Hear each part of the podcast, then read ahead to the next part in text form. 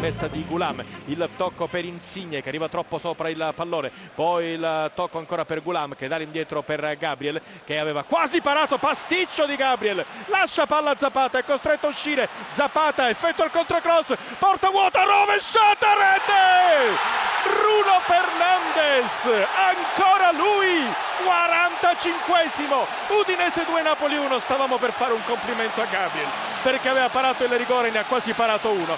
Su un retropassaggio si è fatto ingannare, eh, sbagliando il controllo. Zapata bravissima a portare fuori il portiere, a effettuare una cross.